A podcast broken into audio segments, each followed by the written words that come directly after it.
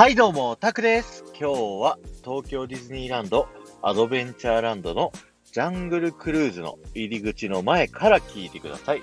今日はですね、このジャングルクルーズに乗っていると出てくるですね、シュバイツァーの滝について紹介したいと思います。さあ、今から世にも珍しいものをお見せしましょう。見てください。滝の後ろ姿はーい、前から見たのと全然変わりません。というね、セリフがリニューアル前はね、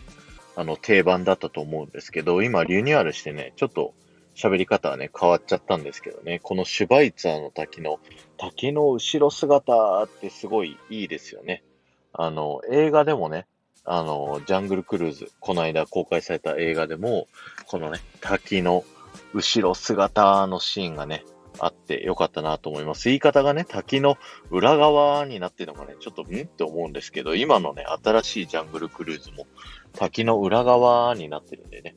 まあそっちが今公式なんでしょう。はい。ということでね、このシュバイツァーの滝、えー名前の由来はシュバイツァー博士の滝っていうね、由来なんですけど、このね、滝の由来の説明をしてるうちに滝に突っ込んじゃって、ああ、避けて避けてってなるじゃないですか。だから今回はその由来をね、紹介していこうかなと思ってます。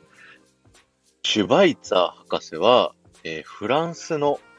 カイゼルベルグという町出身でですね、彼が30歳の時に、これからはね、世のために尽くそうと決心して、医学を学び始めました。で、猛勉強の末、医師となってですね、で、アフリカにシュバイツ博士は渡って、現地のね、あの、病と戦って多くの命を救ったそうなんですね。で、彼は貧しい人からお金は受け取らず、その代わりにね、魚釣りだとか草刈りをしてもらって、それで治療していたというね、そういった伝説がある、えーシュバイツァ博士が、この滝のね、名前の由来になっているというお話でした。今日は終わりです。ありがとうございました。この放送が面白いと思った方は、ぜひ4万再生を目指していますので、ハッシュタグディズニー副音声をタップしていただいて、他の放送も聞いてみてくださいね。そして、前回の配信から今回の配信まででコメントいただけた方のお名前をお呼びしたいと思います。ピコリンさん、出町の町田町子さん、埼玉のママさん、赤と白の水玉リボンさん、そしてマカさん、ありがとうございました。先前回のね、配信で本当はマカさんコメントいただいてたんですけど、あの、ちょっと僕がね、見落としちゃって、名前呼ぶのを忘れてしまいました。マカさんごめんなさい。えー、今回ね、ということで呼ばさせていただきました。あとね、ジャングルクルーズのセリフで、あの僕ね、すごい好きだったセリフがあるんですけど、リニューアルでね、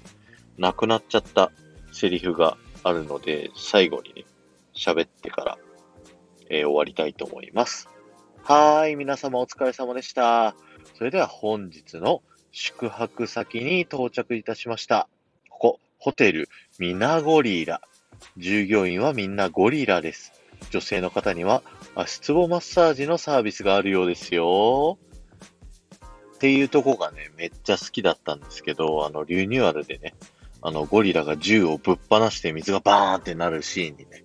変わっちゃったので、このね、ミナゴリラはね、聞けなくなっちゃったんですけど、めっちゃ好きだったんだよなーっていう話で終わりたいと思います。ジャングルクルーズにはね、ウォルト・ディズニーのこだわりがいっぱいあるのでね、ジャングルクルーズウィークも今度やりたいなと思います。ではまた。